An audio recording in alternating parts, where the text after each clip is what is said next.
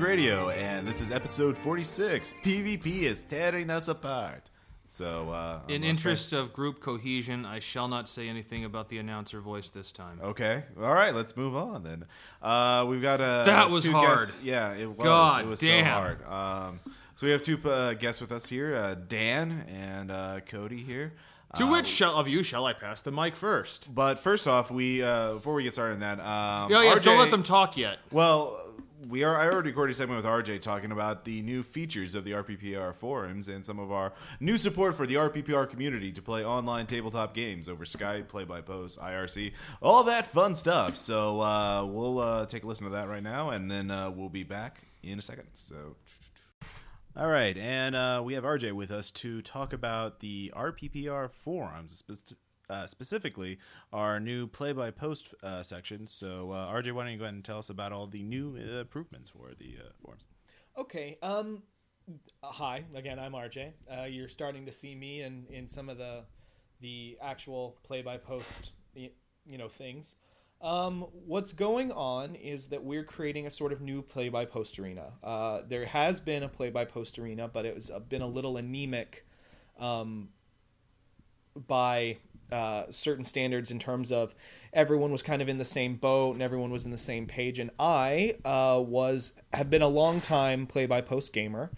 I was on a site called groovygamers.com, which uh, was very similar to what I have set up um, right now. Um, it was very active for three or four years. It literally had hundreds of games active on it at all time, and I was a moderator there for over a year. Um, so what I'm trying to do is bring a little of that here, but with the sort of the RPPR flavor to it. So um, I'm sure you guys have noticed the changes by now. That that now we have two subcategories under uh, the RPG section and the role playing public radio podcast section and the general chaos section, and that's the play by post arena, which is a place where we can talk about play by post as well as recruit for games. And then there's going to be a section of recruitment archives so that once, for example, you've recruited for a game, uh, and so that's not taking up space and cluttering up space, we'll just kick that over to the archives. And then under that, we have active games. Um, right now, we have it separated by types of games, and then under that, each individual game will get its own child board and space. Um, we're looking at possibly adjusting that. There may be some adjustments that come to that in the near future, but for right now, the setup that we've got is you. If, if you were running a Dungeons and Dragons game, and let's say uh, Clockwork Joe is is running a, a Dungeons and Dragons game, New World play by post, uh, you would click on Dungeons and Dragons 4e, and then there'd be a couple of different child boards, and you'd see the one that it said Clockwork Joe's, you know, New World, uh, New World Order, blah blah blah blah blah. So then uh, you click on that, um, and and there you would be. Now, what we're going to do is we're going to give you guys some tools, and I'm going to be talking and posting more about this uh, in the forums in the future. But uh, what'll end up happening is once you've gotten your recruitment underway and you are happy with it, then you can either PM myself or um, any of the other moderators who will just kick that that PM over to me. And what I will do is I will create for you that child board. Um, and so far, the only working example up is in the other RPGs and miscellaneous, and that's a Dresden Files game, which you can go take a look at if, if you want.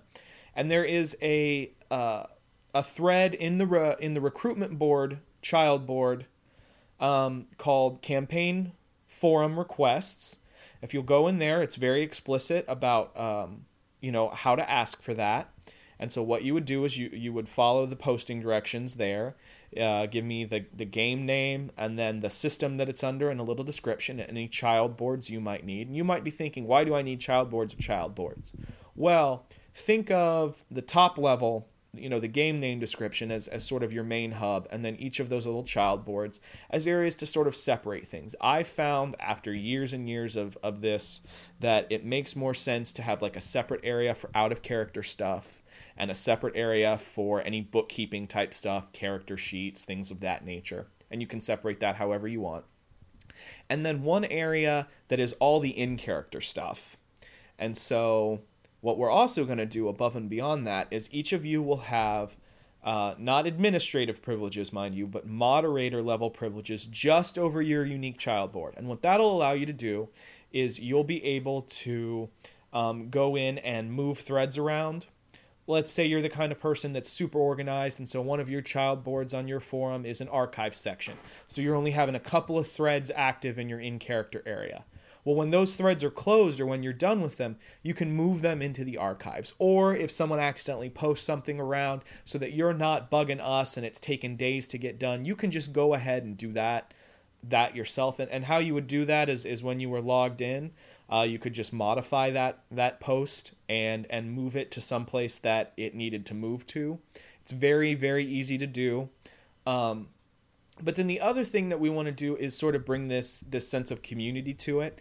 Um, I've been a little lax on it. I, I do have a lot on my plate at the moment in real life, so to speak. But we're going to be um, posting some discussions on what makes for good play by post versus what makes for good tabletop, what the differences are, how to run a play by post game. I've actually been talking to some old friends of mine, uh, longtime play by posters as well, and they're going to write some articles for us.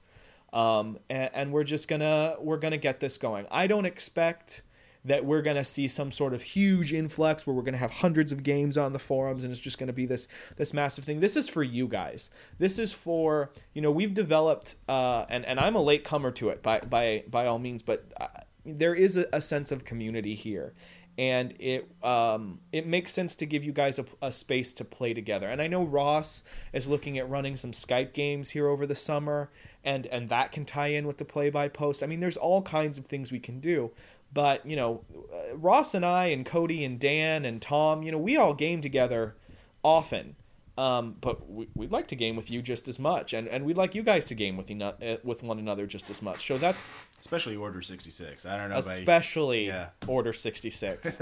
um, so we're gonna we're, we're gonna get this going, and a lot of the infrastructure is already in place and and that kind of thing. And I'm not saying that it's not going to be altered because let's say we only have five games going, then it doesn't it doesn't necessarily you know behoove us to have uh, Dungeons and Dragons and one game in Dungeons and Dragons. We may just move those up a level.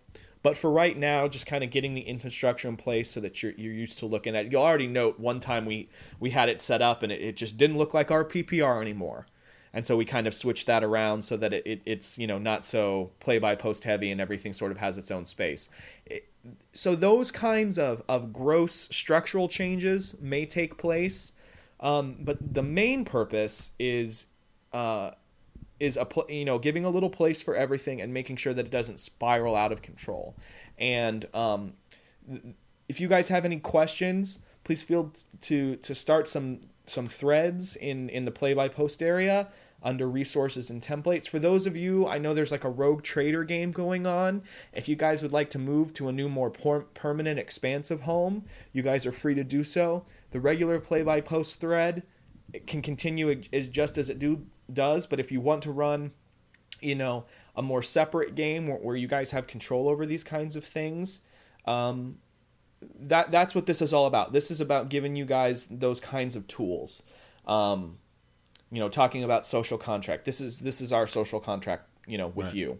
So um you know I, am sure there are other kinds of questions and and and things of that but this is just uh you know state of the union address so to speak on on this on this aspect. Uh, the the process is very simple. I, we're starting to get some templates and stuff posted and there's recruitment post guidelines. Just follow those. I've been extremely impressed with how everyone has has glommed onto that and the the response that you guys have given. It, it looks great. Um, and then once your uh, recruitment has progressed to the point where you're ready to start, you know, creating a game, then then make a forum request, and I will try and be on top of that within 24 to 48 hours at the most. Um, and if this does spiral into a thing where we've got 15 or 20 games, then maybe we can can take a look at making someone else right. have have some of these privileges. Yeah. I'm about ready to the point in terms of how I've got this set up where I'm going to step back from my, as promised, step back from my you know gross administrator. ah, you know, thousands of powerpoints into into something where I can just sort of have control over, um, not control, but moderation over this. Uh, this area. Um, but it's just been a matter of getting that infrastructure in place and, and Right. getting everyone where they need to One be. thing to mention, um, I know we already had one guy ask, recruiting for an IRC game, so this is like, I mean, it says play by post, but also for Skype, IRC, any sort of exactly yeah, and that's exactly what this this Yeah. is you know maybe play by post isn't the right word for it maybe it's you know online, it's rppr Online on- tabletop. online tabletop and that's that's what we're gonna that's what we're trying to do. Yeah, um, i myself you know I, i've got all this. I'm moving physically moving to a to a new house in a couple of in a week. Right. and then i'm going on vacation a week after that. So I, i'm a little under the wire in, in trying to get this down. And then uh, we've got a game going that's just uh, you know smashed through my expectations and already in 100 posts inside of 24 hours which is unheard of like i the groovy gamers website you know had hundreds of people active on it and hundreds of game active and th- the kind of response on that game would be at the height of this other website considered ginormous. So I can already tell that this is going to be awesome because you guys have already responded in, in that sort of way. Um, and then the other thing is is you know uh, there's something about play by post as a as a medium for for gaming that's very different. It's more collaborative fiction, Yeah. and and it really goes into that social contract that you know we we talk about, and it, it really goes into uh, um, no. Um, sometimes no role playing is, is better than good role playing but but given that it's you're not at a table and you're not having to make split second decisions you can take time to think about what you want to say and add in as much or as little detail as you want. It is a definitely a different feeling. So we're also going to be talking about that and there's a possibility there may be some more addresses like this uh, in a play by post um, podcast scenario but um, yeah. you know that that's that's a different story I'm sure in a few months we'll probably do a whole episode on this. Yeah, Right. once we've gotten you know feedback and all that. Exactly. Yeah. And and please, feedback is super important at this stage. I mean, online tabletop games. You know, once I get a couple Skype games under my belt and all that other junk too. So. Right. I mean, this is like I said, this is for you guys. So if there's something that's not working, or there's something that you want to change, or or, or let us know, and, and we'll open it up. Uh, this is this is very much a democratic. I know the joke is I've gone power mad, and maybe I have, but uh, this this is you know it's for you guys, and it's for me. I, I admit I, I I like play by post gaming, so Yeah. you know um, seeing you know things as it were, and you know no no noticing that the play by post section had a thousand posts and every other section had five thousand posts. Yeah. And, and seeing that, well, I know that we can do better, and uh, we have already already are doing better in that regard. so Cool. very very exciting. Um, yeah. So any questions you have, feel free to to throw them on the forum. Any templates, any articles you want to write about play by post, feel free to run them on the forums and and get your game ideas together. Run something. I guarantee you, you'll find someone to play it. Yeah, So- that's true. All right, cool. And uh, so we'll be back with more RPPR in a second. Thank you.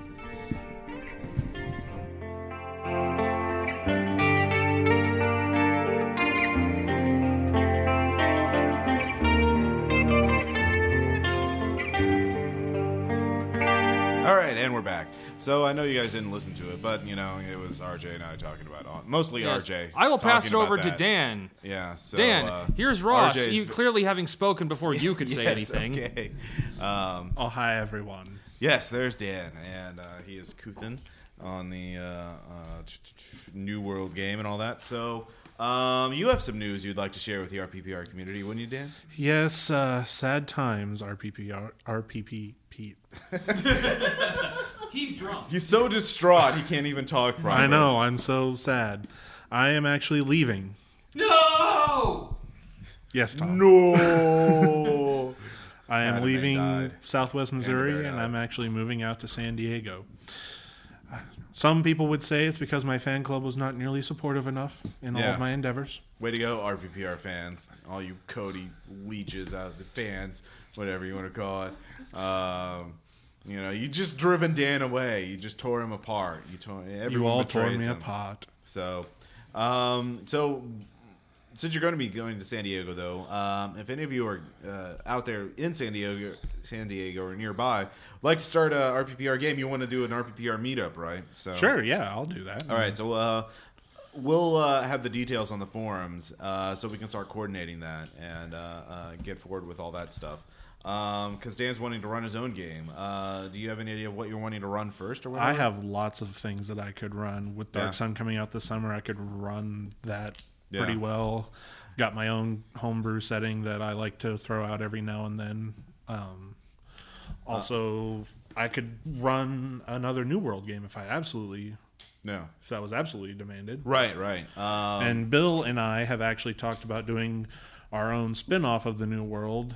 And maybe if he and I can actually get down and write some notes your about own that, Gaiden verse. yeah, our own Gaiden verse. Um, that's uh, uh, uh, yeah, Dark Sun. I know we're really excited about Dark Sun. Cody is just drooling over the uh, the release this summer. I'll be Who picking up a wouldn't?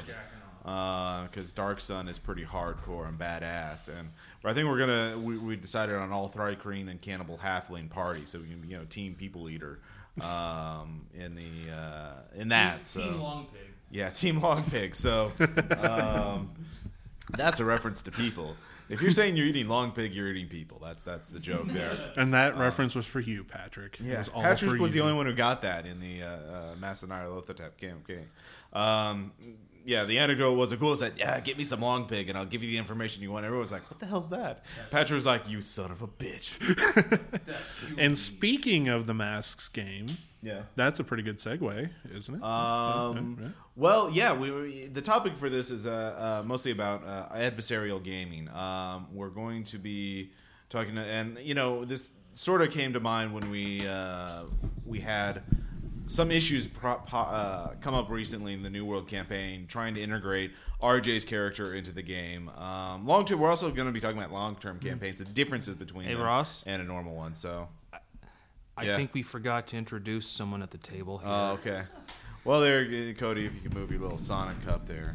It's Uh, it's not a big deal. I, mean, I wasn't upset or anything. Yeah. So, um, no, I'm I'm fine. It's fine. Um, no, well, hell, I'll take one. Just I'm getting up for it. Hold on. Gonna- Oh, Dan, bromance. Cody. There's a bromance there. Yes. It was everything I imagined. A total bear hug. Oh, beautiful. Had a um, bear swarm hug. Yeah. I yeah, don't you know what that means. I like the, the bear swarm guys are just fine. It's just like ah, Uh, the take bear- that other podcast. The Bear Swarm guys decided not to uh, play a baseball game with us, and so I don't know how Oh, yeah. I feel about them now. well, you were wanting to use that weird statistics game. no, actually, like I, I looked it over, and it, it's essentially like fantasy baseball. It's not like Oh, okay. we're gonna have to like make up our own like baseball RPG or something like that. So, or just use Wushu or something like that. Yeah, you know? exactly. So something, just anything, but we Reese's. we really need a, a a good baseball game, like a baseball crossover podcast game. I think that'd be the funniest thing ever. Oh wow. But um, and it's summertime, so we have to do it. And yeah, because um, we're nerds. We can't actually. no, we can't go out and do it. No, God no. So oh, um, but I I wanted to say uh, on the topic of fan clubs, um, I want to say hi to all of my people in my fan club. Uh, we're up to I think 33 pages now. Um, and as RJ says, uh, Dan's flipping me off. Uh, as RJ says, yeah, you have 33 pages, but like half of those posts are yours, and so uh, I don't care though. Uh, I like responding to my Yeah, fans. yeah, yeah, yeah. Thank you very much. Um, but yeah, that's about all I got right now. Okay. I'm spent. I'm looking out for you, man. I'll make sure you're recognized. Um, so we're yeah we're talking about adversarial gaming long term campaigns. Oh Uh, yeah, and I can't wait for Dark Sun. Yeah, Dark Sun will be tight. We'll get it at Gen Con and bring it back and run that shit. The New World campaign should be totally finished by the time Dark Sun comes. Right. Hopefully, by the time I leave. Maybe. We'll see. Maybe Kuthin just dies early. Maybe he just he pulls a Michael and you know it's like whoa and then blows up. So oh wait, lost spoilers. Uh, Ross, if you kill Kuthin, the fans are going to get very upset. no, that If Kuthin ever dies, yeah, I know. That'll be the end of the campaign. Yeah, we could never recover for something like that. Ooh, what were we meaning? You'll I, find I out. mean, if Kuthin died, that would probably tear the entire group apart, and we would probably blame someone that would be lawful good in the group, or we would blame someone that was new to the group that wasn't paying attention to the scenario at the time. Say, uh, Wow. Cody, I'm going to need your assistance on this next line here, but you kill this character, that's the chicken way out. Are you? Are, Uh, thank you. Just uh, another reminder that The Room is one of the greatest achievements in cinema history, and you should all see The Room, directed and starring Tommy Wiseau, Produced and written. and produced. Probably catered Um, by Tommy Wiseau, I wouldn't want to eat any food that he's touched. I don't. That, or been in, or been in his presence. yeah, really, pretty much. Um, that is a filthy man. so adversarial gaming. Now, uh, this sort of came up through the New World campaign, where uh, we, you know, RJ joined the game late in the campaign, and he made a character who's basically uh, Locrag, who was a uh, New World barbarian and leader of a tribe, and had his own agenda and everything. And normally, I, I'm fine with player. I give players a free reign in that, but it just caused a lot of problems because one, the players didn't have any realistic way to trust him to take you know have him join in on the reindeer games and two there were a lot of misunderstandings because rj didn't understand any of the plots that were going on says why every time we meet somebody they hate you for what you've done or to them uh, Yet yet somehow you're still trying to make allies with them. yeah um, so it, it, it brought up a lot of and the players here were very good you know about trying to integrate them and you know metagaming a little to let that happen. But um, it's just adversarial gaming seems to be a very common uh, and also you know hearing from other people on the forums and fans asking for advice. Uh, there's a lot of issues coming up with you know gms being too adversarial with players. Um, so one of the first things is is the the whole retconning issue, I think, which is uh, if for those of you who aren't comic fans, all probably five percent of RPPR fans who don't read comics, retcon is short for retroactive continuity, where you basically say, "Oh, here's my aunt, you know, Jane, who uh, I've loved and trusted for years, and she's a scientist, and she's gonna help us out with this," or uh, you know, you you basically make up some shit that really isn't justified by the existing story. So we do retcons all the time uh, in the New World campaign, and uh, you know, in one more recent sessions we we run, like Cody's character had a lot of retcons going on because of his, his things trying to do things, and then arguing, oh, you can't do this, Ross, because of this, this, and this. Oh, that character had a resilient sphere over them, so they didn't die, and like all this other stuff. And I'm like, fine, fine, fine. But there are some GMs. But we got through it Yeah, we got through it. because uh, we One- are adults. and I was pretty much I, I'm I'm able to you know acknowledge my mistakes and move on.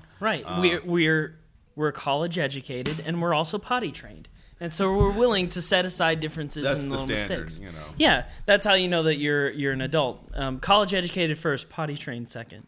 So- but yeah, I mean, you know, it was it was like a it was a very I felt um, adversarial night because the two like I, I had some things I wanted to do and Ross kind of had his other things that he wanted done and so it was sort of uh, I, I left really angry and I ended up calling my wife and uh, yelling at her for a little bit about it but uh, and that's not a joke uh, that's real uh, but but but again like two days later it was like that's a fucking game who cares you know it's it's not Yeah. a big deal so I think that that's a good that's a good point. Is that you know uh, have some time to cool off. You know, I Uh, I'm amazed that the new world almost broke up a marriage.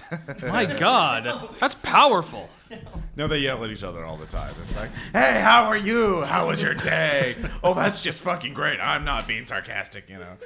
I mean, and also that session. In Oh wait, I'm sorry. That that's someone else. Sorry. Uh, that session in particular, that Cody, you, your character kind of just went off and did his own thing, and so when you came up and started having all of these issues where the retcon was necessary, the uh, the rest of us were sitting there going, "How do we?" But and the okay, Yeah. Um, I mean, that, yeah, that's true. Uh, but again, like you just cool off and you realize it's a game and you can step back from it. A lot of people don't can't do that. It seems like, uh, judging from the sort of you know at requests for advice and stuff like that that we get uh, on the forums and in email. So uh, Yeah, I mean, I mean, one, one. I think one of the problems that we haven't discussed yet is is the fact that people get so wrapped up in their characters because you know you've invested a lot of time creating them and and developing backstory and and caring about a character, and then suddenly, and you you have ideas and plot arcs and motivation for them and things. And when someone else's story comes in conflict with that, or if the GM's ideas, I mean, not saying that a GM like like that you were wrong or anything like that, because you weren't. I mean, you had you had your own ideas for those characters, and then whenever another character comes along and tries to disrupt all of that, that's what really causes like real conflicts and things and and and and not just like oh that's good gaming it's like it causes like some fucking like people get mad at each other conflicts yeah. and stuff like that and so um, but yeah i mean it's a, it's a very real issue so Um, I, I mean, the main thing is that people, um, you you want to do your, you know, everyone gets the idea of what they want to do in the game. You know, I have my story that I want to get done, and every player has their own little agenda that they want to do. And whenever you can't fulfill that, it, it raises some frustration. And the the question is, how do you deal with that? And you know, what I do is I'm I'm pretty permissive as a GM. I let players try a lot of shit. Uh, I'm not like one to usually. I usually allow you to do whatever you want to, can think of, and very you know let the dice decide if it succeed, succeeds or not. Um, but you know, you Dan, you were talking about how you've heard of GMs who just hate, you know, or players who said like the ret- the idea of retconning something or going back on a ruling, you know, if the GM is wrong or a player is wrong or something like that. So Yeah, but first, in response to an earlier comment, I like to say that it's not always referred to as cooperative storytelling, but rather collaborative storytelling. that's true. that That's a good point. people aren't always going to get along, and so it, we've you guys have done episodes about conflict resolution and how to handle it at the table, and so if you can try to just shove it under the table until after the game and after you have a chance to cool down and talk about it. Because maybe two days later you really don't care because it's just a game Yeah. and you're willing to move on. Or because if you try to hash out problems right there that's gonna unless it's like a rules specific issue that's very important for the sake of everything ever. But anyway um onwards to ross's question. Yeah. yeah, I've actually when I first started running fourth ed, I had a player that uh, joined up and was interested in fourth ed, and I I hadn't played with this individual before, but it was a friend of a friend wanting to get my five ish players together, and one of the things that he and I would discuss was just our differences in DMing styles. He was very much the kind of DM that if a druid and forgot to say, "Oh, I'm leaving the city. I'm summoning my animal companion out of the forest before we move on to the next town." And that player made it to the next town and wanted to use his animal companion. He, as the DM, would go, "Well, you never su- asked to have him follow you, so your animal companion is sitting outside the city where you told him to stay." and how that just wasn't my style. I didn't think that was right. I think that in that specific instance, a druid would actually want his lifelong companion at his side. Yeah. I mean, and just minor forgiven. Uh, I mean, the ulti- yeah, I mean, the ultimate extension of that is like if you're being a type of GM who only allows specifically what the players do, you know, say not reasonable assumptions about what their you know basic actions. You'd be like, players forget, you know, oh, you didn't say you're breathing again, or you didn't say you're taking a crap, so your character suffocates while his bowels explode as they're packed up with 40 pounds of shit. You know, you just shower all, all the every PC takes out another 2d6 damage as you know intestines and bones. In fortitude saves fragment for all. everywhere. Yeah, exactly. So um, that's and we don't want to see that. That happens too often in games, as it enough as it is. So Yeah. um, you know, and to be honest, I've done pull things like that too, where I say, "Oh, you didn't say you were going to do that," so. But in, in those cases, it was more of a like I, I only rarely do it. Only in cases like when the players you know, didn't seem like they would be. You know, like there's a difference in what I would think was reasonable and what I the the the, the player thinks is reasonable. and So- also, just the times that I've seen you do stuff like that, it's usually because you're trying to make the story a little bit more interesting. Yeah. Trying to up the ante on the drama a little bit. Yeah. And that's forgivable. But in things like, well, you all you guys said was that you broke camp. Your fighter didn't. Your fighter Yeah. didn't say he put his plate mail on, so the dragon eats him whole. Right. But if you you know the exception would be like if you're ma- you're trying to break camp and then uh, orcs attack, then I could say you know well you, your characters were in a hurry and you retreated from the camp so you didn't grab everything or whatever. So I mean there there are exceptions. So like what did you grab? And then the question you know what? Well I would have grabbed that of course the item we actually turns out we needed. You know obviously I would have grabbed that or something like that. So that that's sometimes where you have to be Or, uh, retcon. So Yes, or, or of course, or merely. Well, as a master thief, I would have crawled on my hands and knees, Yes. every looking, searching every square inch for traps. yes, Thank you, Uh, gamers. The Gamers is a good movie too, so uh, you should watch that. It's very funny, and they have subtitles in Latin. So um, they do. Yeah, I have the DVD. We can watch it. It's only forty-five minutes.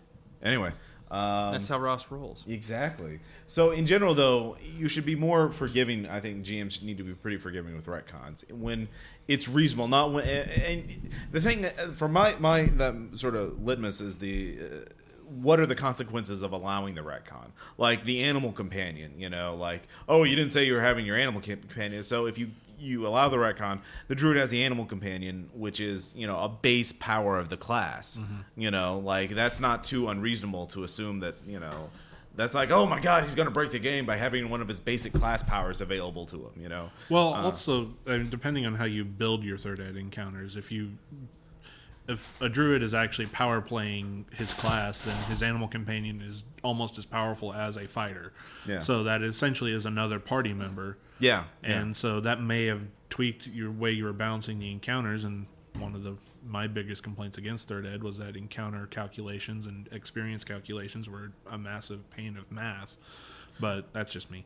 Um, Well, to be honest, actually, I had uh, my my biggest complaint with D and D in general is this idea that you have to have multiple fights before you rest, and that just you know one it, it slows the game time, the campaign time so slow because you have to.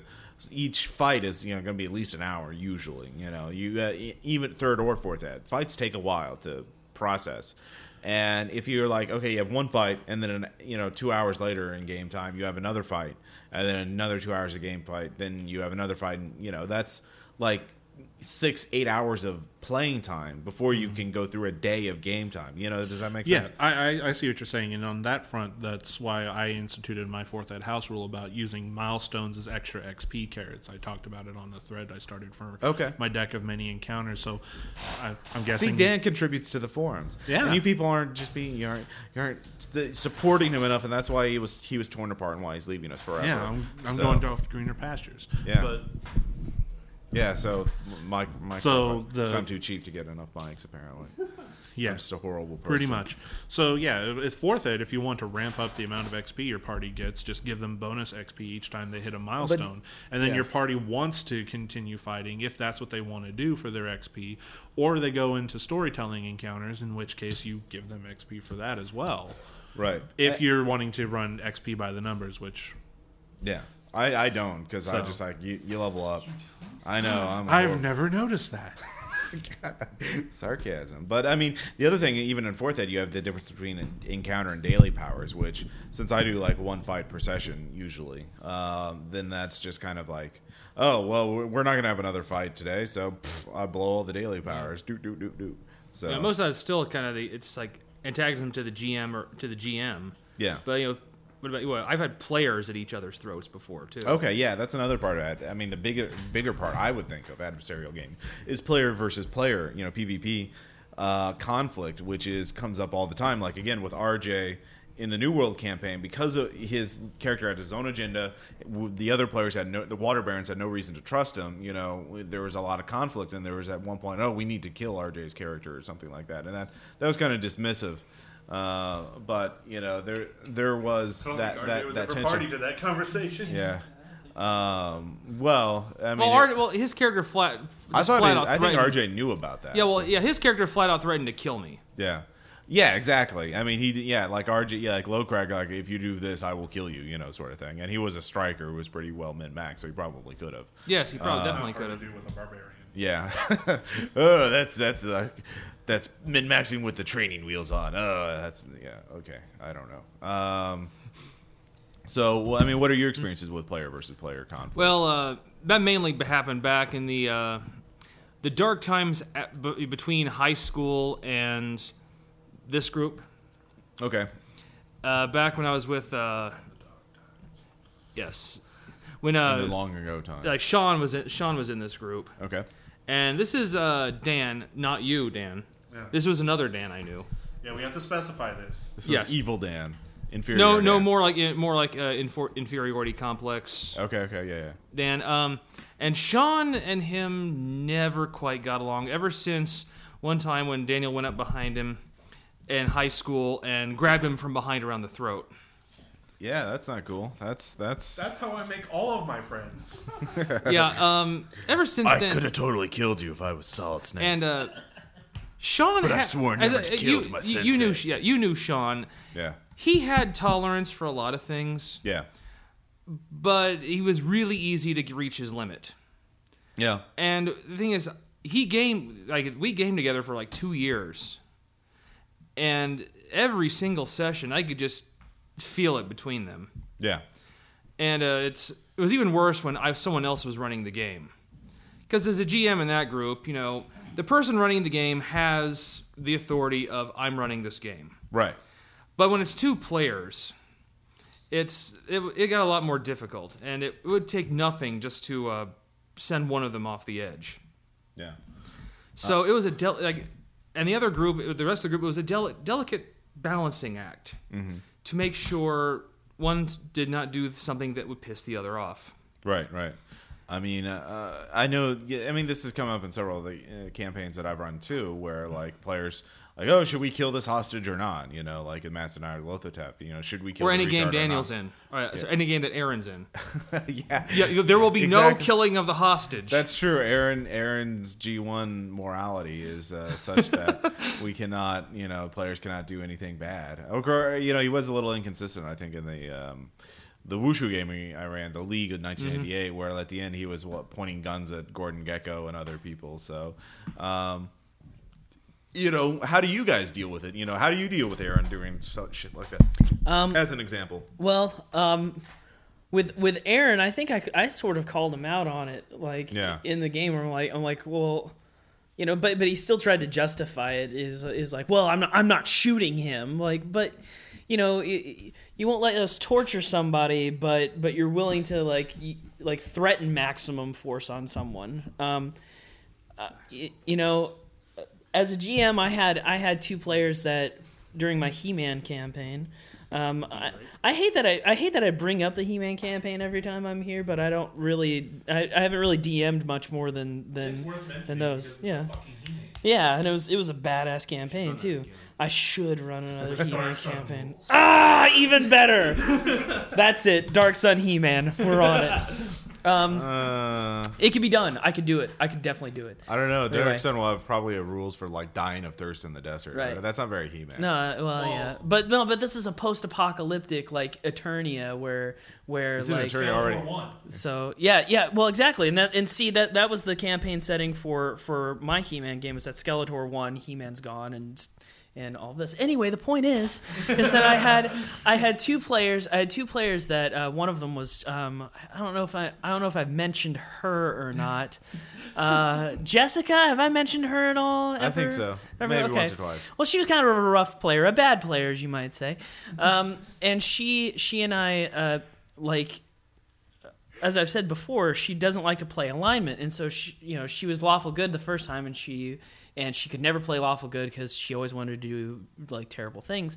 And then, and so I made all the characters evil. It's like, okay, everyone on the team can be evil. You can do, you know, terrible things. I don't care. It's fine and she decided to play lawful good and suddenly anytime something bad happened like anytime like th- these people that are marauders and murderers and like they fight for evil in and stuff like that she's like oh i'm i won't kill these people they're innocents you know and um, that came in direct conflict with someone that liked to play evil and uh, the two of them fought all the time they argued all the time and it drove me nuts and i finally got to the point where i was like all right fine it's like you know, as a GM, I'm going to finally kind of set set it to where the two of them are going to have to face off against each other. And so eventually we get to the point where at the end of this one game they they both end up in this arena and they've been chosen to fight one another. And we Yeah. ended and we ended it there. And I was like all right you know? And so the next game comes around and the two of them are supposed to fight it out. And then they're like no we will not fight one another. I'm like you've hated each other this entire time. This is your chance to kill each other or fight or do something.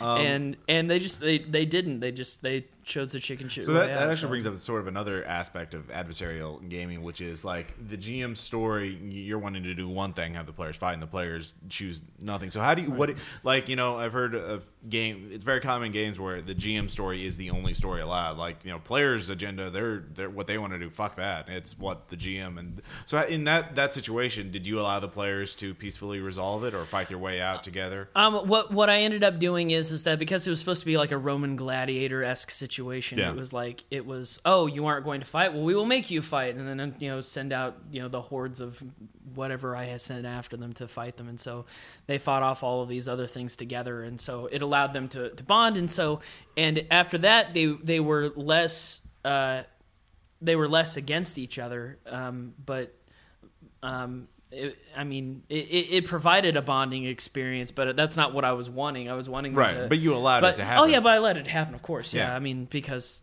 I mean again, it's that's where they wanted to take it, so that's that's where we took it. So.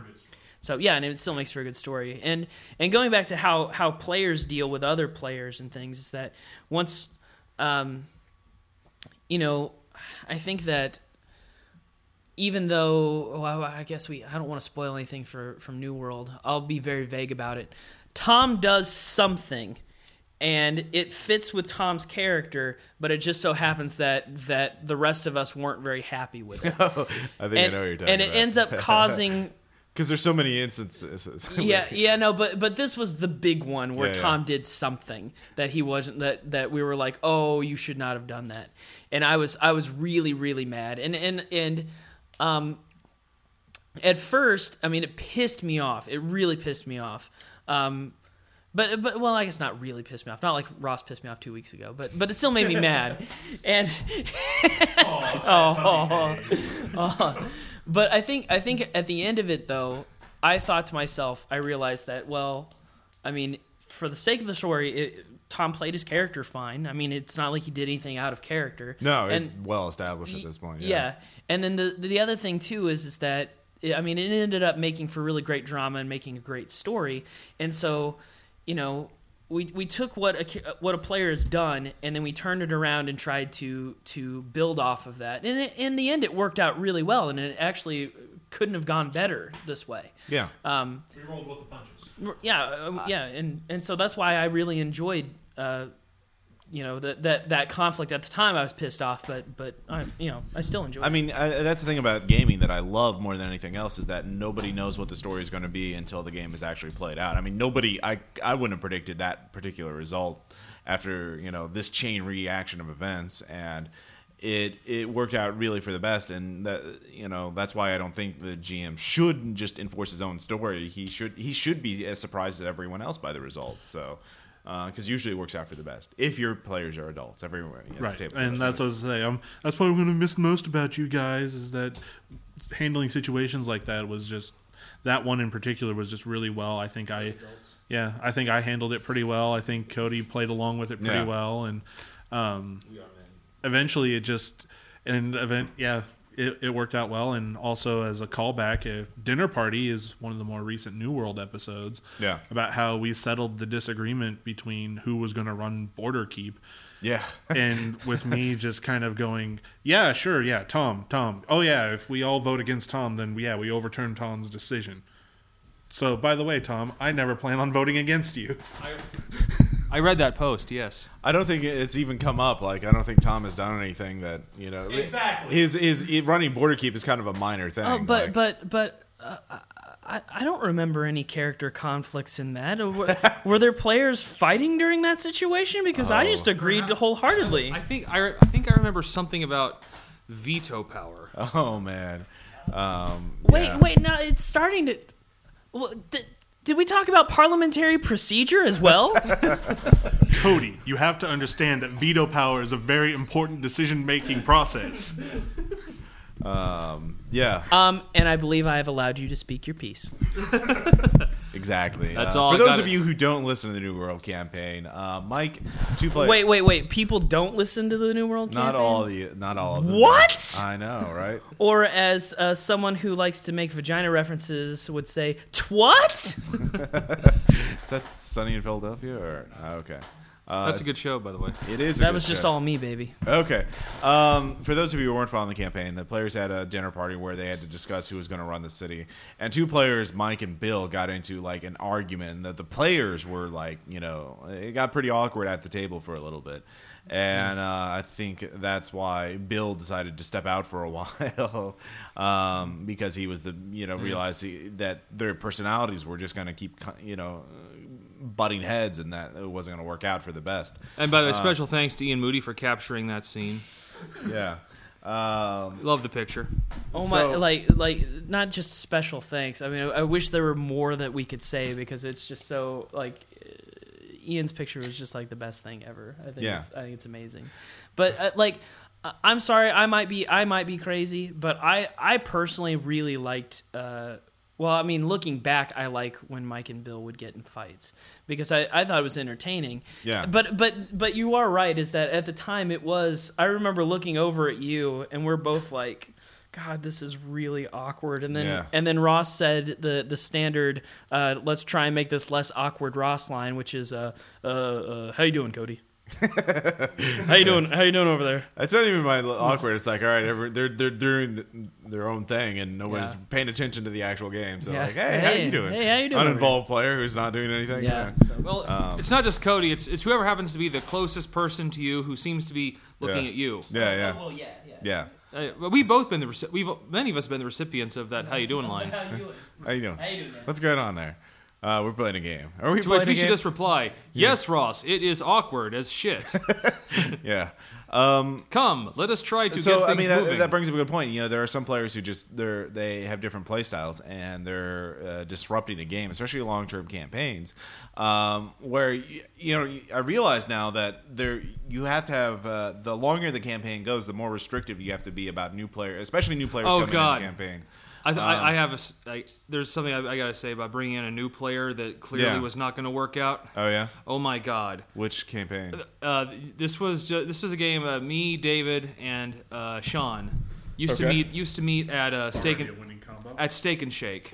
Like every about you know it was about I think it was every Wednesday night, Okay, and uh, we would stay there until like four in the morning playing a game. okay, they must have loved you.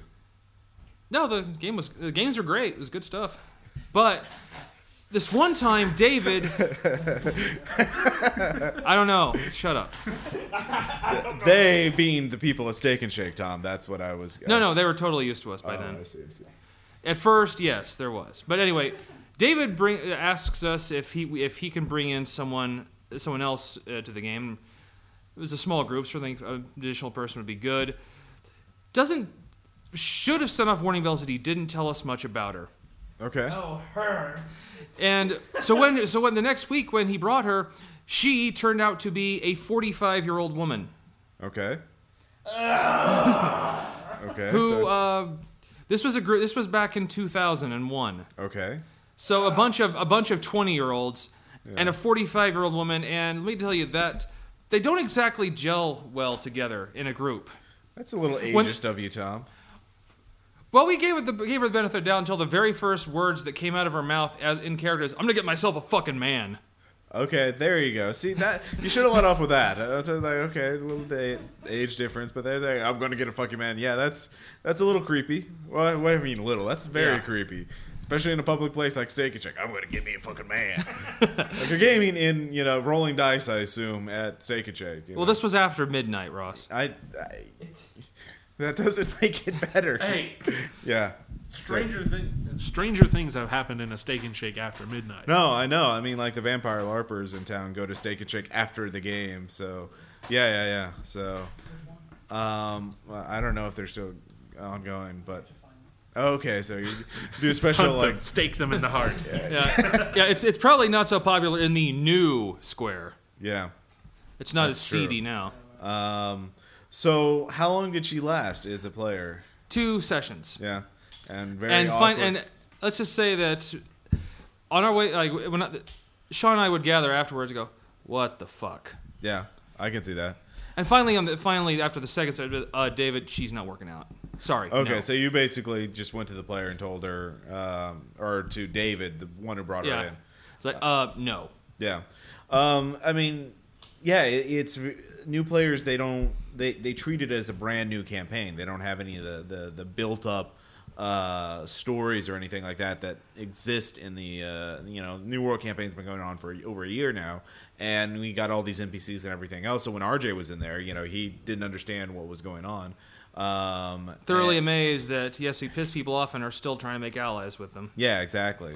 So um, Higher purpose. I think Yes. now so the my point is, you know, the longer you go, the more restrictive you have to be about who you let into a game and what kind of player they can make. You know, um, I think if it's a totally new player, someone you've never gamed with before, you need to run a one shot. Uh, Or something like that before you uh, let them in there, um, and a litmus test, if you will. Yes, exactly. Um, so um, That's it, it's just very disruptive. Litmus So testing is wrong when you're trying talking about whether or not to include people in a group. Because you know when you, when you have a player who fucks up, sometimes the GM will go over too far and be like, "No, you can't do this. You can't do this. You can only do the one thing." I mean, Dan, you were talking earlier about you know pe- play, GMs who shut down all the players' abilities and everything. Well, I had to actually consider doing that myself as a GM a few times, but just yeah, especially in D and D because I mean, how, what's the easiest way to shut down a 3.5 rogue?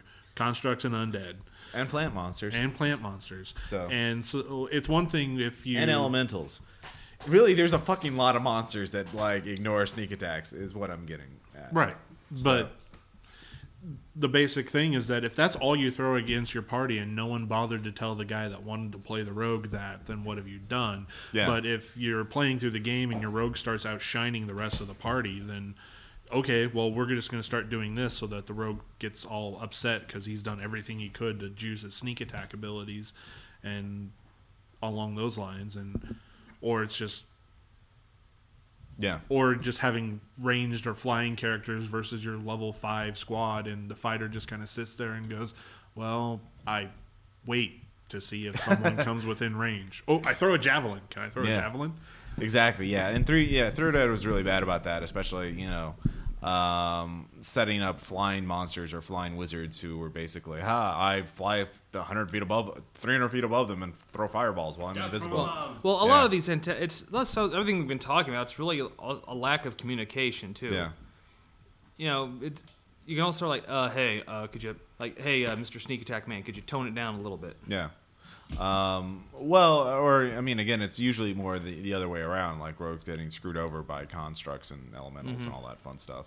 Um, so yeah, in general, communication's the key. Uh, don't Don't take things personally. don't take things personally. I know we repeat this all the time, but it's just there's you know It's well, it's such a great thing to repeat. yeah, um, and be and GMs I think should in general be pretty like f- ready to use the ret cannon whenever it will help the game. Right. I, I think one thing that the reason why we get in a, get into the position where we have to say these sorts of things over and over again of don't take things personally, learn how to communicate pretty well.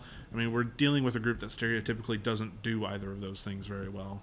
Yeah. I, I hate to pigeonhole us all, but yeah, that there are pe- a good majority of gamers I've met outside of this group are that way. So Yeah.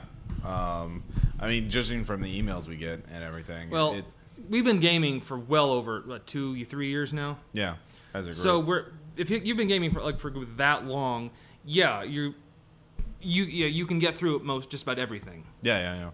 Um, well, I mean, yeah, if you all mesh together. So, uh, I mean, there are some long-standing groups that are apparently horrible, um, and they have. But they keep adversar- doing it. They keep yeah. doing it because they like pain. Yeah, I guess. So, I think my favorite thing is is the fact that um, I really don't know much about any of you outside of, of playing games. Yes. I've just realized that like I know very little about anyone's personal lives. It makes me happy that I know more about your your characters than I do about all of you. I don't know. I'm sorry. I just wanted to chime that in. well, we know you're the one married guy. yeah, that's about it. yeah. Wow, we do have a token married guy.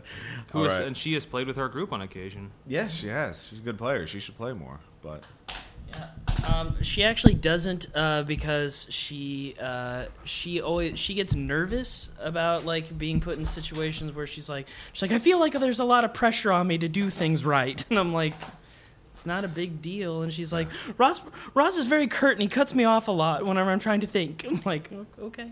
I am. I'm, so I'm a horrible. well no it's just you. It's okay. Yes, yes, Ross, you're horrible. Oh, gonna cry. Yeah, got sad. No, face. Ross doesn't cry. He has he doesn't feel anything. Oh. All right. So I think we kind of uh, uh, summarized our, our positions here. Um, so next up, we'll have some anecdotes. Uh, Tom's going to talk about Aaron's game that he's running. Uh, some uh, Dan's going to talk a little bit about, and Dan and I are going to talk about uh, uh, some online gaming that's been going on, and uh, then of course uh, shout outs and all that other fun stuff. So we'll be right back.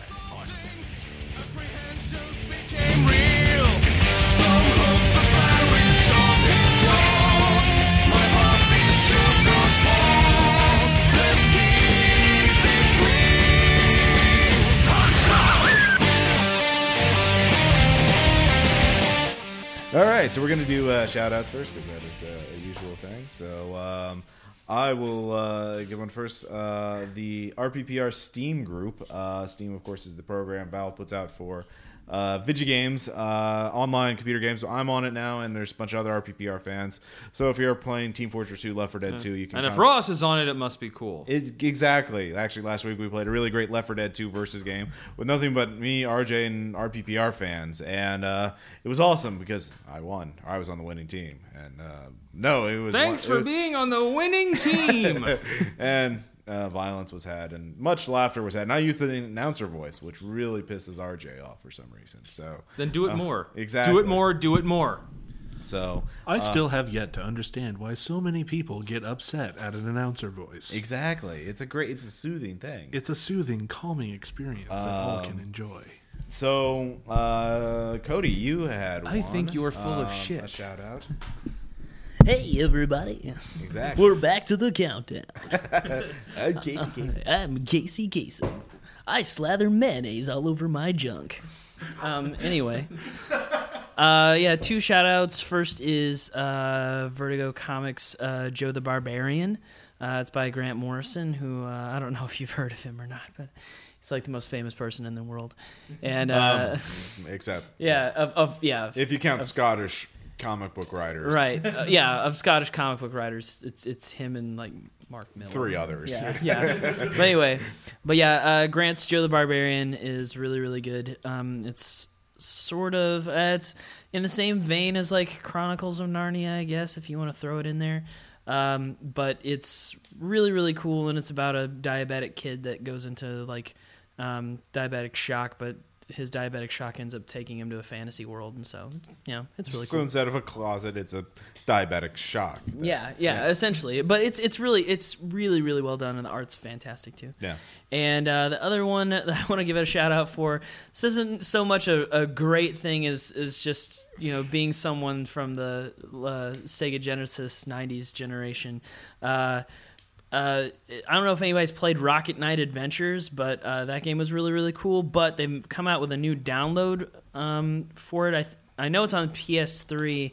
I don't know if it's on um, Xbox Live, but I'm assuming that it is. And it's not like the best game in the entire world, but I mean, it's a possum with a jetpack, and uh, he's a knight and shit like that, and it's it's really fun. And so, Is um, it steampunk?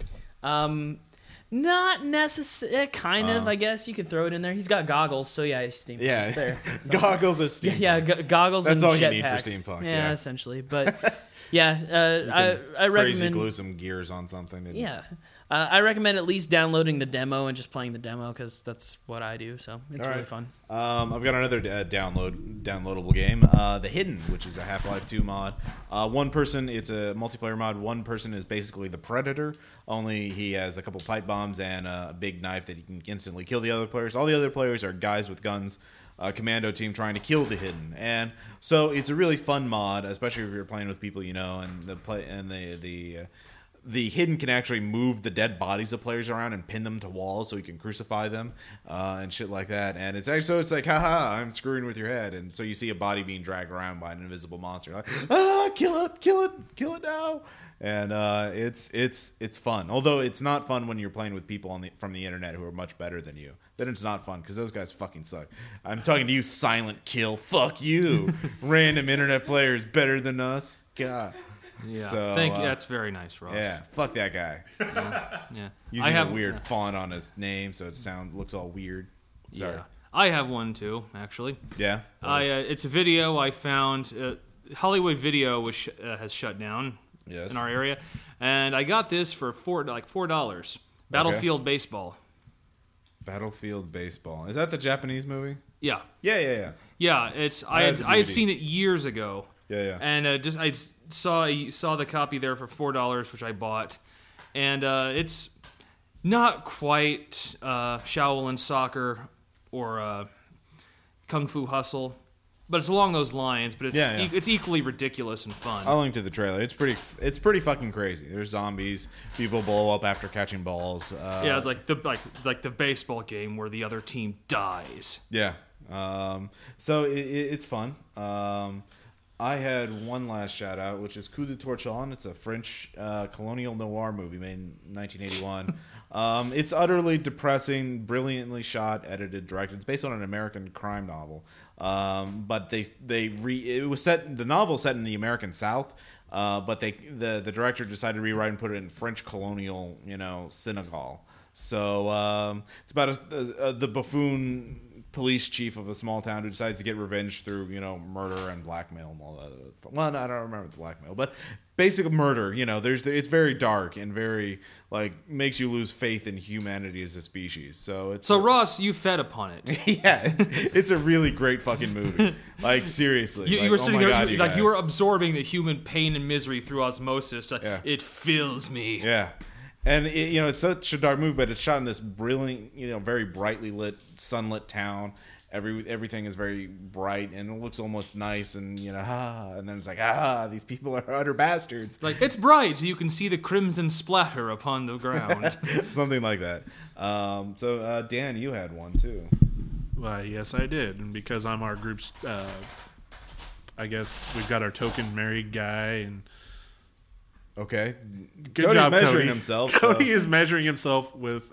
So new tape. rule is not to put a tape measure on the table that players can fool with. So uh, Yeah, good job, Cody. yeah. How how tall are you, Cody? About 67 inches. Sixty-seven inches. So Five foot seven. five foot seven. All right. Five foot seven. Five foot seven. Oh my god. That's how tall Hitler was. You heard it Tom here would know that. That's another thing. Like I know we're gonna do a shout out, but goddamn, Tom, stop knowing. Like, oh, the guy who assassinated Archduke Ferdinand in World War One. I know that. I'm sorry for having knowledge. it's Well- always just like I, I know names of assassins. That's not creepy. Anyways, Dan. Well, you heard it here first, folks. Uh, Cody is Hitler. We proved it by height. Uh, So, anyways, players. Uh, the shout yeah, out. yeah, yeah. My shout out because I guess I'm our token fourth ed whore. I'm going to give a shout out to the player's strategy guide that Wizards of the Coast published. Yes. Yes, very good to have on hand as a DM if you're thinking that you're going to have to coach new players. It's got a lot of good general knowledge, some tools to help someone go, well, what do I play? And help them figure out what would fit their personality and play style. It's got tools on it's got advice on how to as a player spot a bad game and just Do you remember any of that advice off the top of your head? um, just go along. It, a lot of the stuff that we've also talked about, and Yeah. things like if you're getting into a situation where you try to adapt to the story, and the DM says, "No, I'm doing it this way, and you need to follow along with what I say," and also just advice of how do you identify yourself? Are you a talker? Are you a slayer? Are you just a guy that sits in the background and watches the game, and you like being involved? That sort of thing. See, that's that's uh, that that advice is terrible. I would think the best, the first rule will be if a player says the first thing a player says is "I look for a fucking man," then that's your key to know that's a bad game. I mean, that's just uh, God. No, seriously, no. That that sounds like good advice. Yeah, and also it, it does have some crunchy bits of like how to build a character that has ridiculously high social skills and how to build a character that can teleport instead of walk. Okay. Although I will say that I read that section and I'm pretty certain I did it better. okay. so Fuck all y'all. so it's it's average min maxing, not you know Yeah, so exceptional min maxing. people It's shouldn't not be af- master crafted uh, masterwork uh, min maxing. Yeah, so GM shouldn't be afraid of it if you see your one of your players reading it because really there are better ways if you have access. Yeah, it's the one. It's the one book that has the the art from the Penny Arcade guys. Not, Right. Um. So, thank you, Tom. Uh, Tom just took the measuring tape away from Cody. Yes. But he did it in a polite and cordial manner. So. What's the best way to get the tape? Uh, did anyone else have any other shout outs, or can we move on to the anecdotes? Um, I guess we can move on to the anecdotes Okay. if that's what you want to Um, do, Ross. well, you. I thought you were going to talk about well that one store closing, but that's kind of petty, or what? Nothing. Um, No, I thought you were going to talk about Dragon's Lair or whatever. Oh, yeah.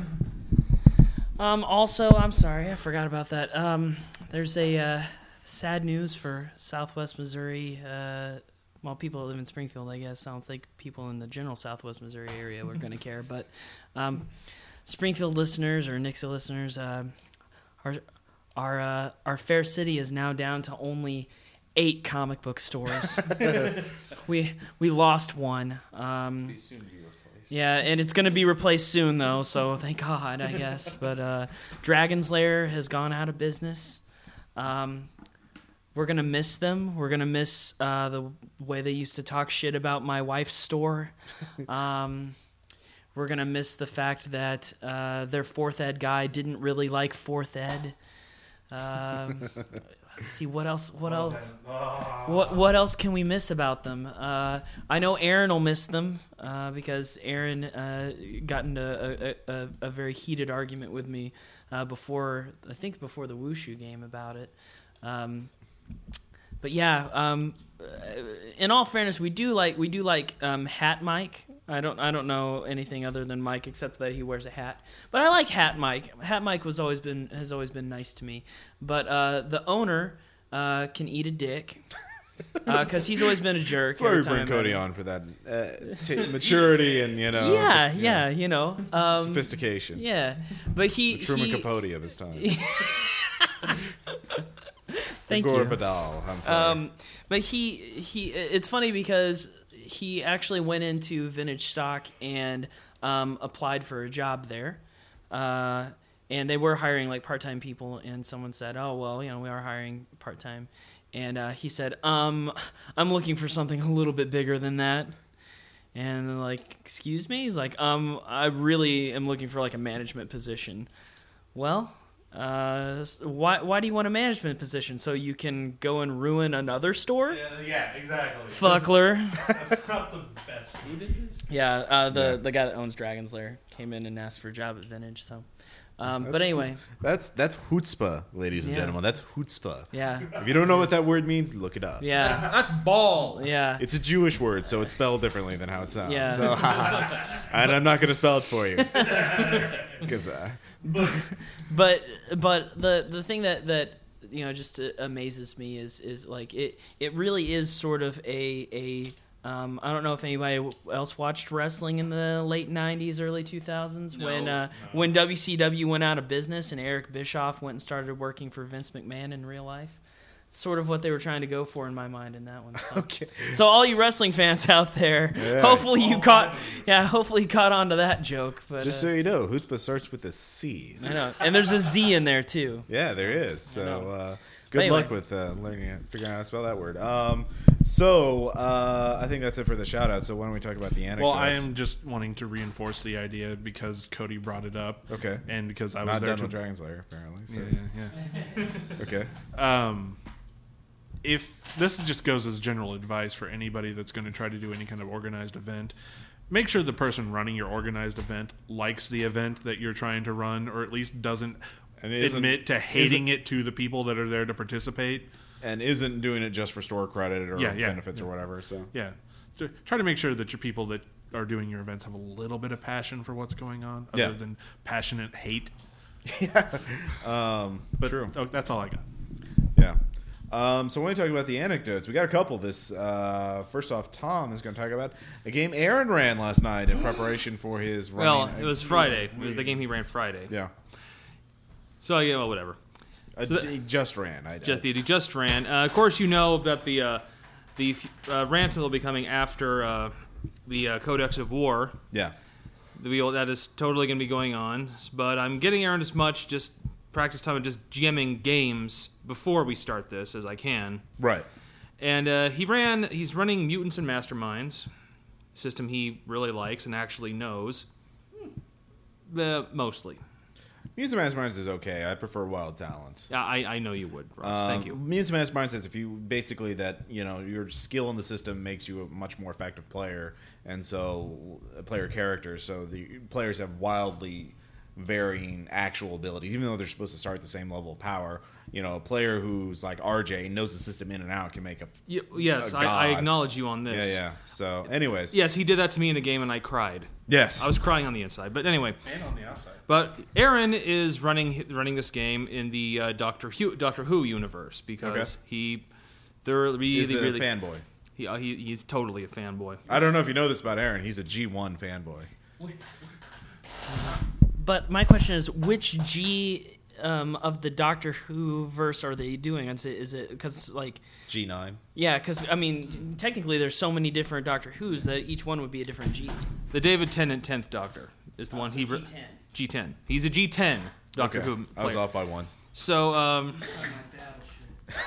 so if I'm if I may go ahead and just critique him right off the bat, All right. I think You didn't he, record the game, did you?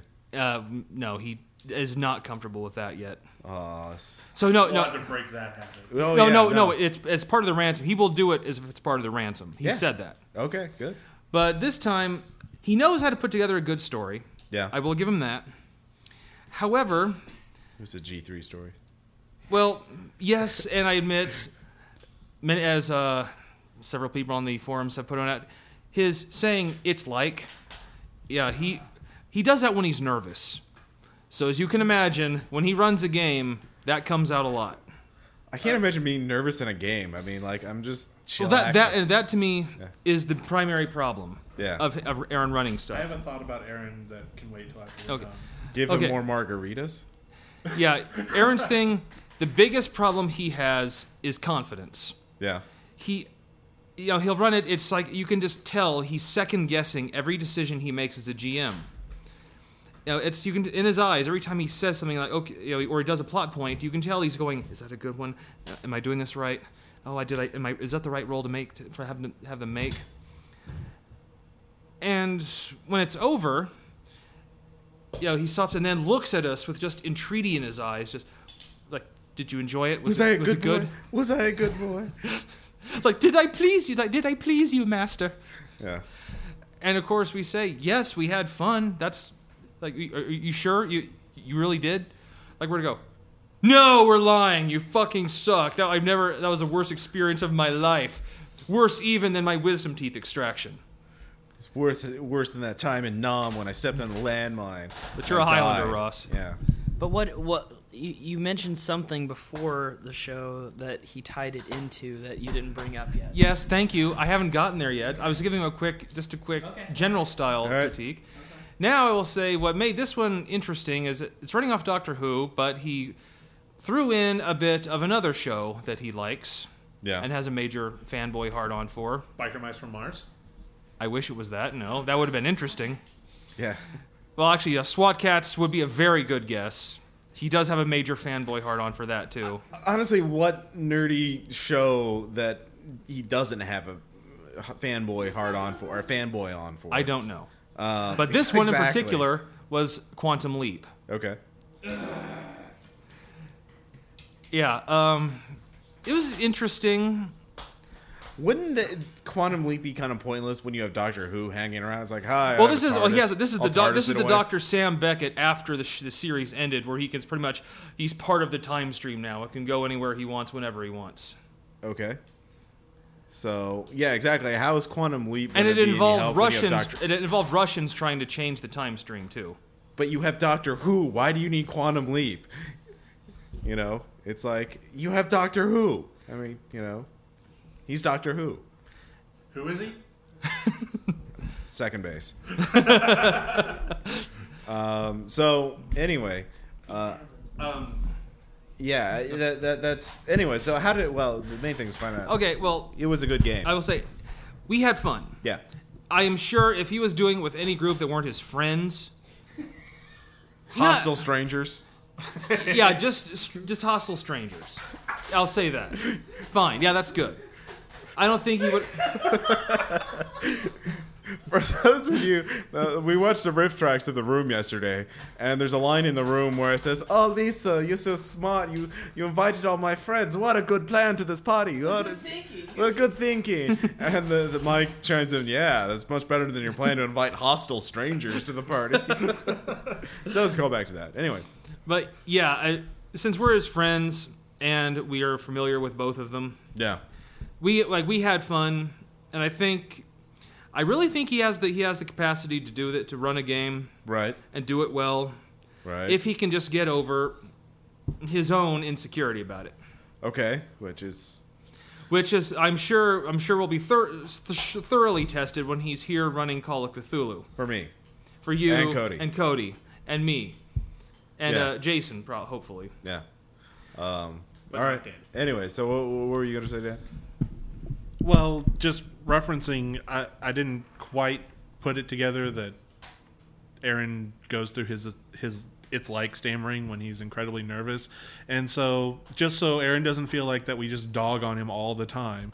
Going to actually mention that I've been in quite a few games with Aaron recently. I've also seen Aaron interact with very attractive women recently. Yeah. And Aaron stammered a lot less while talking to the attractive girl than he did while gaming. That's true. That's true. And yeah, Ross- we went to a hookah bar the other week, and uh, Aaron showed up. So yeah. Uh, Ross, you were there. You yeah. could rate. She was fairly yeah. attractive. No, she said that. Yeah, uh, she was, and uh, she said that Aaron talked very efficiently. So, and she meant it as a compliment. And I, you know, Yeah. she's, she's kind of a Um, as granola. as the only married guy here, Yeah. she didn't mean that as a compliment. Oh, she was being nice. She was. Yeah, At least she was nice She enough was to she be was polite. being nice in that like you're my little brother kind of way. Oh yeah, yeah. No, she was like. Well, she was like one of the employees' girlfriends. He was he was talking efficiently. That's, that's like the worst. Well, she's like she was a very granola kind of like in tune with the Earth Mother and all that kind of vibe. So I but it yeah. was just one of those things that you know yeah aaron you can do this it's fine you just gotta cut back and relax because that's what it seemed like he was nervous but you could tell that he was like okay i'm just rolling with this and i'm gonna branch out a little and it worked so it's fine you'll you'll survive maybe Yeah, but yeah, and he's been gaming for like eight years yeah. as a player. Right. He's run some stuff, but you know, those he was running high school games essentially. Right. Yeah, those are okay. So I also think it's that if if he'd also been regularly GMing in the subsequent eight years, I think he'd be a lot less nervous. Right. But that's essentially what he's got to work on if he's going to do this. So, system wise, and also I think he's really going to have to r- run a game where he he will is willing to kill a player should the dice fall that way. Yeah. No, I'm sure Cody and I will test that. I mean, we will. I read the book. I I read the book again.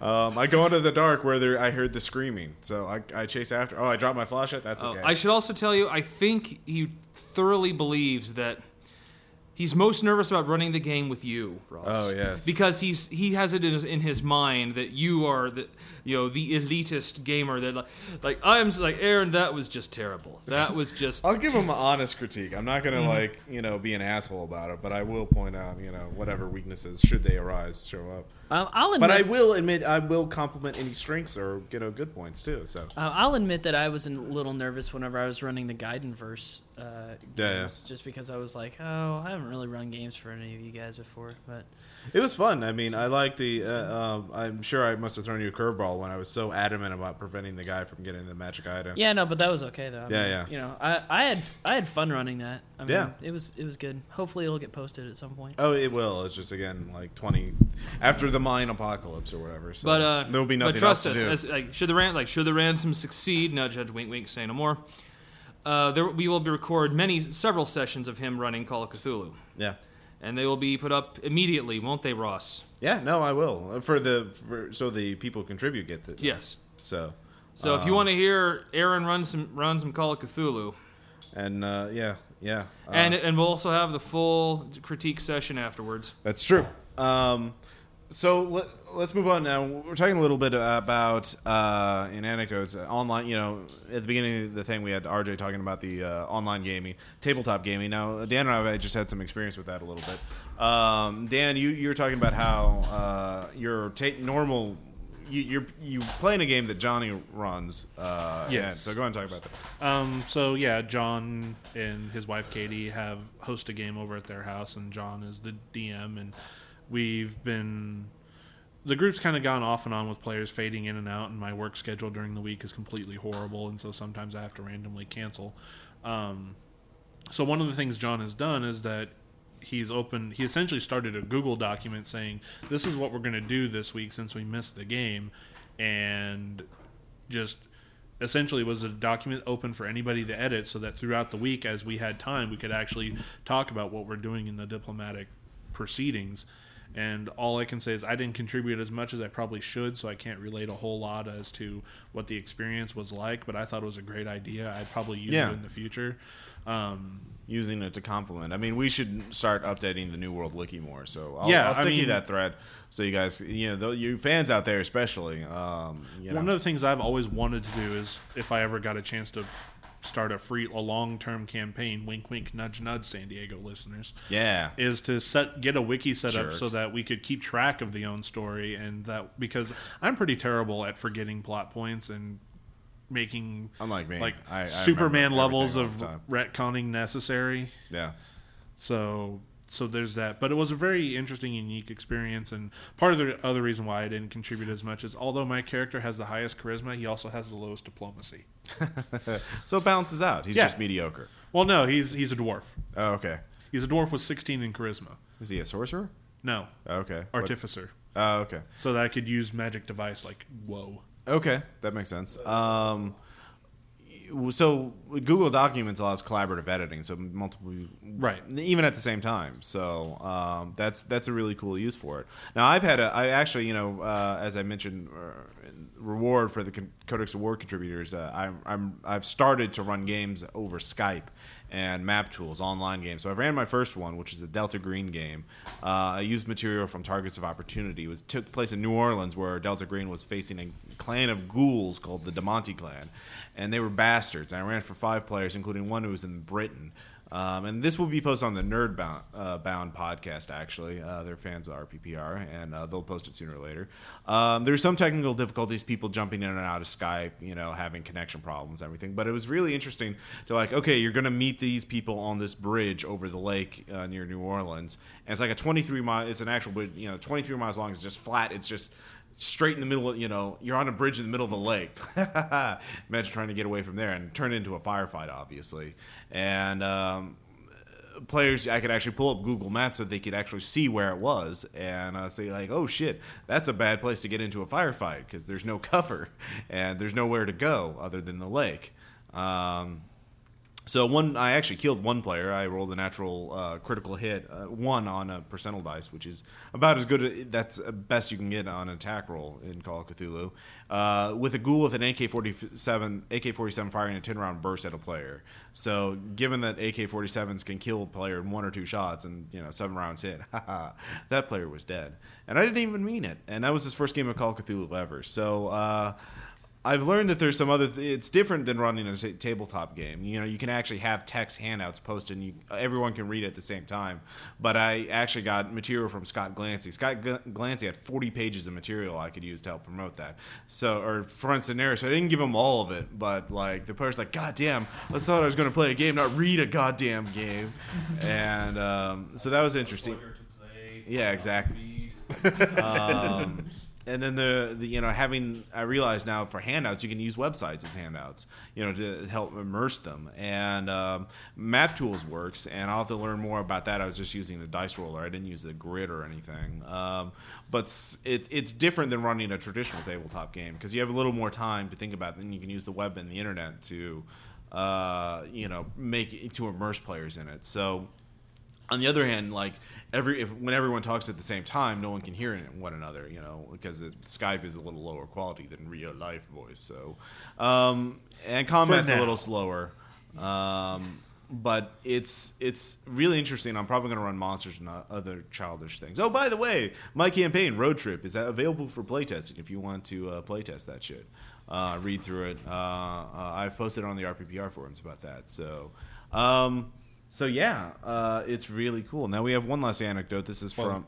Oh, sorry. Go on to. You actually, I have played uh, using map tools in three five D and D with. Yeah, Matt ran that. Uh, that was actually you know we were all meeting together, or were you in? Yeah, where yeah, because Bill, myself, and Was that John and Katie's place? Old yeah, it was at John and Katie's place, and I forget who the third one is, but we were the Halfling brothers and the Halfling sister, Yeah, and we Yeah, were. he was actually using the grid, which Yeah, really he was cool. using the grid, and I, I don't know what your experience what that was, but I had fun with it. I I think it was a bit cumbersome and awkward. I, that might have just been because of the sheer number of players we had. Well, it was everyone learning the new system, and uh, but he had line of sight fog of war stuff in there, and you know, actually, it would have been just as time consuming doing it with an actual grid and everything. So I guess it's just I Map liked Tools it. seems to be one of those things that if you're a DM that has a lot of time to invest up front, um, I Sometime, hope you're yeah. really good at doing things on the fly because yeah, especially with I, I I couldn't imagine trying to use map tools with this group just as rapidly things can change. Well, don't use. You don't need to use everything. You can just use the chat and the dice roller. You Right. don't have to use the map. The map is time consuming. well, Like, if you're I- gonna do D and D, you're gonna need to use the map. well, to run not new one. You just do dinner party games. You know, where uh, Well, everyone's. then you run one roll. That's Yeah. better for social interaction. oh, Oh, yeah, that's snap! true. Yeah. Okay. Uh, one more anecdote. Yes. This is uh, from GP Olaf. Uh, Dear RPPR crew, I'm re- writing this more as a means of therapy than any other reason. And I know as the constant voices in my head, the dark gods of RPPR will look kindly upon me and strike down the player I'm about to elucidate Tell, on. tell us your problems. Uh, before uh, we go any further examining the appalling qualities of this player, I must point out that he is an extremely nice person, just a shitty, shitty, shitty player. Three shitties there. Um, it all began years ago. Me and my regular group were just starting up. We'd played a variety of games from AD&D Second Edition to Judge Dredd, the RPG, and Rune Quest. At this time, he was a pro- yeah, there is a Judge Dredd RPG. I own it. I, okay. I got I got it at Bonehead. I got it at Boneheads. Remember that There's a? Sailor Moon RPG, of course, is a Judge Yeah, that's true. Uh, at the time, he was a perfectly normal player, creating characters that seemed fair enough, and he'd not yet been bitten by the min maxing bug. Uh, then one day he comes along and said he bought Star Trek, the next generation RPG. Never been a GM before, but I figured he was a serious Trekkie and at least knew his stuff. We, well, he knew a lot about Star Trek, but nothing about running the game. He allowed two of us to create our own characters, but he had pre-made a PC for a third player because he had this totally awesome concept. He just had to let somebody play as. This led to a Vulcan medical officer with no combat combat capability is all. A human engineer who is only allowed to make his rolls to jerry rig the ship and nothing else. And his pre-made ca- he had that in all caps. That's why I yelled. Um, and his pre-made character, a human who had been brought up by the Klingons, so he can combine the merits of the Klingons and the human with barely any downside. So by the beginning of the game, all the three players were pissed off. Two of us had about twelve GURPS points to build our characters. The others had absolutely no input input into his bloodlusting tank character. The game began in the first 10 minutes. We were treated to a great cutscene where our players were almost destroyed by the Romulans and the captain was killed. All this took place in vivid detail with absolutely no possible input from the players. All three were contacted by command who proceeded to put all three of us in command of the ship. All three. So we asked if that meant whatever our special came up, we were to give orders. No, all three of us had to ratify every decision before the crew would do it. this totally compromised most of the roleplay between the Vulcan and Klingon human after two hours because we couldn't bear not doing anything as our ideologies clashed. Veto Cody's- power is very important, Ross. Cody is just literally the mouth is a gap, you know, just like oh. Yeah, no, uh, like I wish I wish I could post my face because that's just the most rid- like I can't even fathom gasping. just how retarded that is. All the rest of the game consists of us flying into Romulan neutral territory and declaring war because the GM told us we did, and breaking into some Romulan secret bunker. The only time we got to roll any dice was when he told us of this really cool idea, and he thought we should try like, you know, it'd be awesome if you turn your phaser to the highest setting and bored a tunnel into the mountain, or you know, it'd be awesome if you jury rig the ship's engine and fly at warp thirty. And uh, we were never told any. We were never in any really danger because the GM always had some ridiculous plan that well that he devised in order to save us. Well, that that is Star Trek. I mean, you know, he wasn't a fan of free will. Um, I'm told there was one other session of the Star Trek RPG by the other players, but I have no actual memory of such a game. I obviously blanked it out of my mind. Needless to say, it involved destroying. Uh, a Borg armada by blowing up a sun and riding the supernova to safety in the first 20, Stargate did that. uh, the Stargate first- did it. in the first 20 minutes. Um, a- After this failed attempt at GMing, he returned to us as a player, but changed as uh, uh, but as a changed man. After creating his totally awesome PC for Star Trek, he realized he could and indeed should try to make all of his characters like this. This led to classics like the Dwarf Artillers and Warhammer Fantasy Role Playing System, who never got anywhere near our artillery, just has to see his handheld bombs in every enclosed area he could find and being tougher naked than any of the characters in full play. Uh, my personal favorite was his ninja gnome in D&D 3.5 who started off as a useful rogue and then became totally useless as he multi-classed into illusionist. We already had a balanced party. Now we just had a lower level rogue and a crap illusionist when we already thought we had a sorcerer to cover the spells. Still, he didn't last long. One day, whilst he wasn't there, he, we were using his character as an NPC and disintegrated him. Whoops. So I don't think that was an accident at all. but he didn't care because his other terrible vice. He was only interested in his character for 20 minutes, and then he got fed up with him. He just disposes of them in totally facile ways.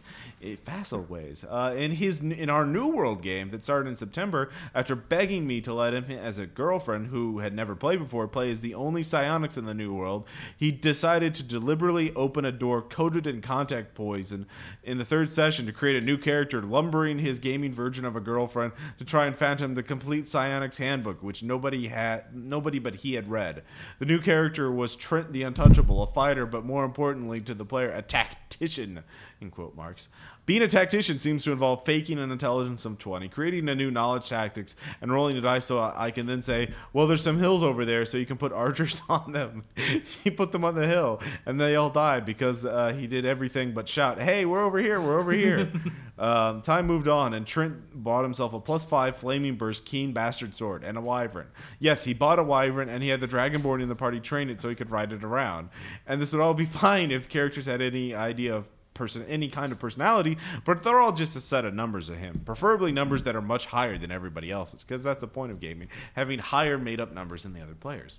Um, that was my little aside. To be fair, though, he did have one character trait that shared by every other single character he'd ever tried. By then, uh, sly, roguing, scheming vampires are si- silent assassins. They all the they all basically have the same moral code as a paladin. So they're all Aaron. which leads to the actual reason for emailing RPPR today. Similar to Ross's New World game, the players had discovered vampires in the sewer in the colony and confronted them.